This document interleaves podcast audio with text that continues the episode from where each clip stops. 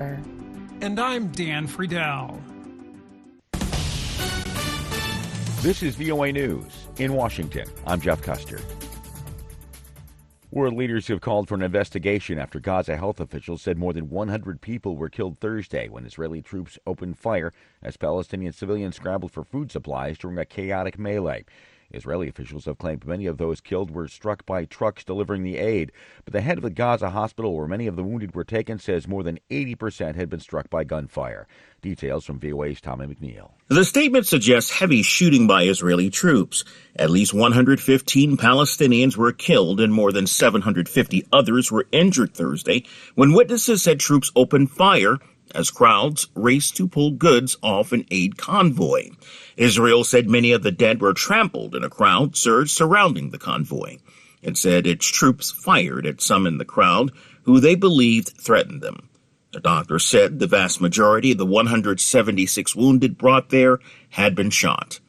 Tommy McNeil, VOA News. The Palestinian Authority's Foreign Minister Riyad Al Maliki said Saturday he hoped for an agreement on a ceasefire in the Gaza war by the beginning of Ramadan, March 10th.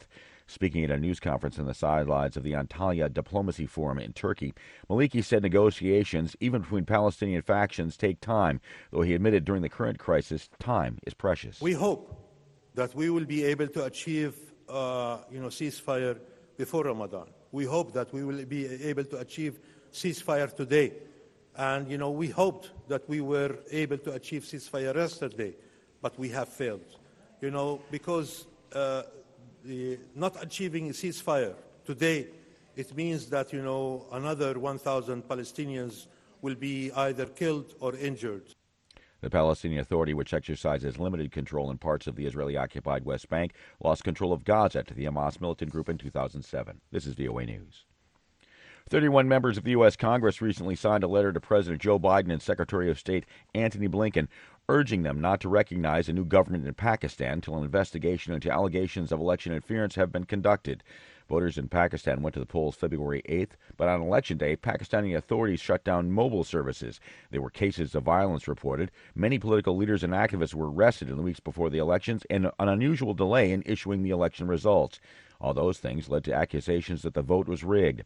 Author of the letter, U.S. Texas Democratic Congressman Greg Casar, spoke with VOA's Urdu service about some of the conditions the members of Congress are demanding. We are urging the release of any of those wrongfully detained for engaging in political free speech or uh, or just political activity, because people should be able uh, to be journalists, to be able to be candidates, to be able to be political activists without fear of detention or violence against them. Casar said the congressional group wants to make it clear U.S. security assistance to the military in Pakistan or any military is contingent on following the strongest human rights standards. Haitian gang leader Jimmy Chezay, also, Chezier, also known as Barbecue, warned Friday he would keep trying to oust Haitian Prime Minister Ariel Henry and asked families to keep children from going to school to avoid collateral damages as violence surged in parts of the Haitian capital. Reuters correspondent Ryan Chang has more. Chaos and violence surged in Haiti's capital on Friday. Heavy gunfire rang out in Port-au-Prince after a Haitian gang leader, Jimmy Cherizier, known as Barbecue, warned he would try to oust Prime Minister Ariel Henry. Bodies of slain victims lay on the streets. It was unclear how many have died so far. There were unverified reports of armed men trying to take control of the capital's main container port. The gangs also reportedly threatened to attack more police stations. Reuters was unable to independently confirm these claims. The U.S. Centers for Disease Control and Prevention Friday formally updated its guidelines for isolation after testing positive for COVID.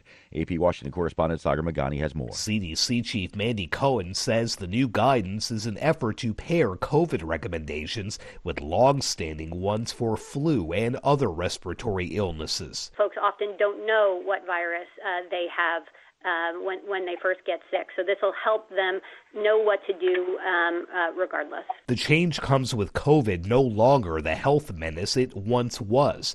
Most people have some degree of immunity at this point, whether from infections or vaccinations. I'm Sagar Meghani. In Washington, I'm Jeff Custer. This is VOA News.